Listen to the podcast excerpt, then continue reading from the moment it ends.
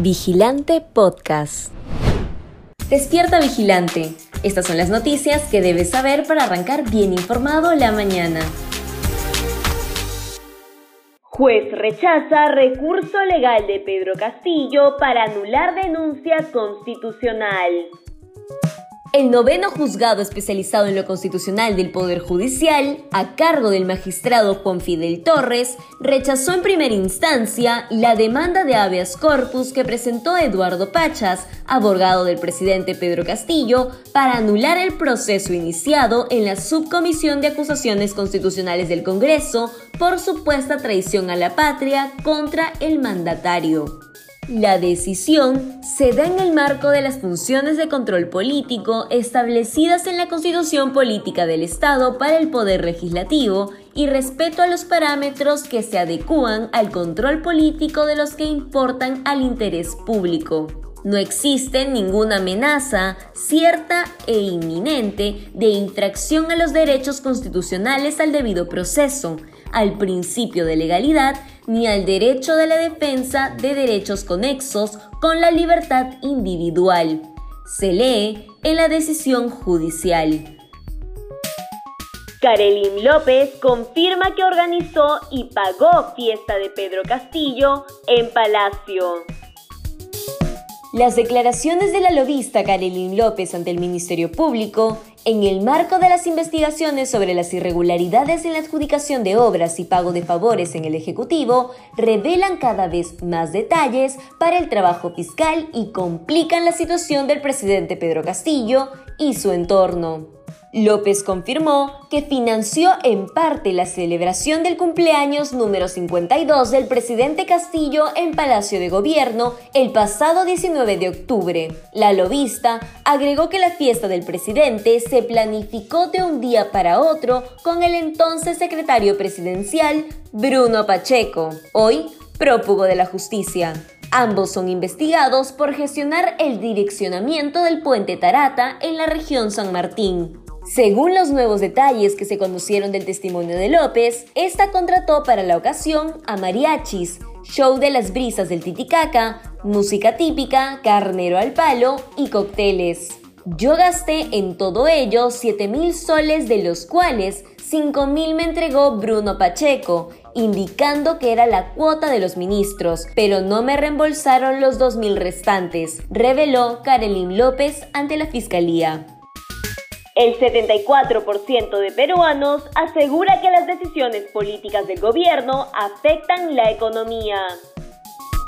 El último estudio de Datum reveló que el noventa y seis por ciento de peruanos considera que el precio de los productos sigue en aumento, mientras que el dos por ciento asegura que se mantienen y solo el uno por ciento afirman que su valor es menor en comparación con fechas anteriores. Por otro lado, la encuesta también dejó en evidencia que el sesenta y ocho por ciento de connacionales tiene miedo de perder su empleo o sus emprendimientos.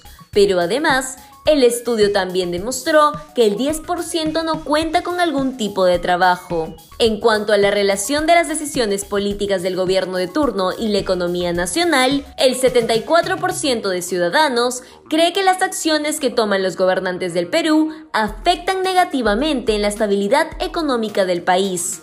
Sin embargo, el diecisiete por ciento considera que existe un impacto positivo. Fiscalía descubre pago de cien mil soles a exfuncionario de Provías.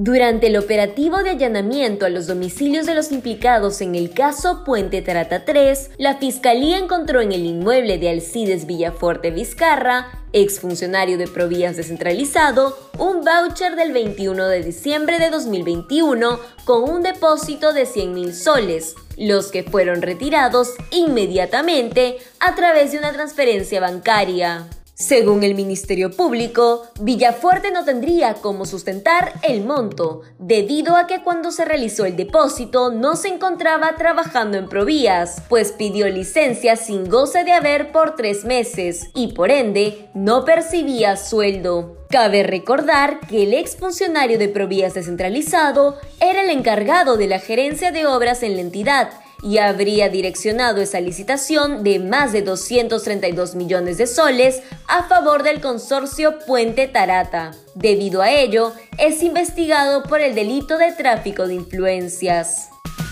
Más de ciento ochenta y tres mil arequipeños aún no reciben ni una sola dosis de la vacuna contra el COVID diecinueve.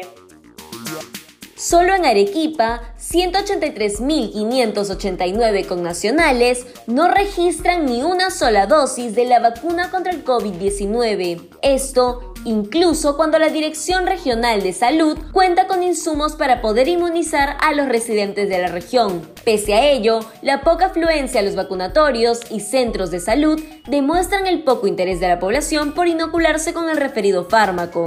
De acuerdo al último censo organizado por el Instituto Nacional de Estadística e Informática, en el departamento de Arequipa residen alrededor de un millón trescientos dieciséis mil habitantes. Esto quiere decir que el número de personas no vacunadas representa el trece punto noventa y cinco por ciento de la población regional. No cabe duda que es un hecho lamentable, pues revela graves problemas en el sector salud. Esto porque sus campañas de vacunación no son efectivas y no motivan a los arequipeños a acudir a los centros de salud más cercanos para inocularse con la primera dosis del fármaco contra el COVID diecinueve.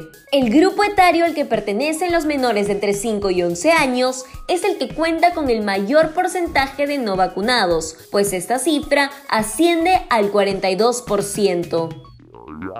Si quieres seguir informándote, te invitamos a revisar nuestra web vigilante punto pe. No olvides suscribirte a nuestro canal de YouTube y seguirnos en redes sociales como Facebook, Instagram y Twitter. Ahora también podrás escucharnos a través de Apple Podcast, Google Podcast y Spotify.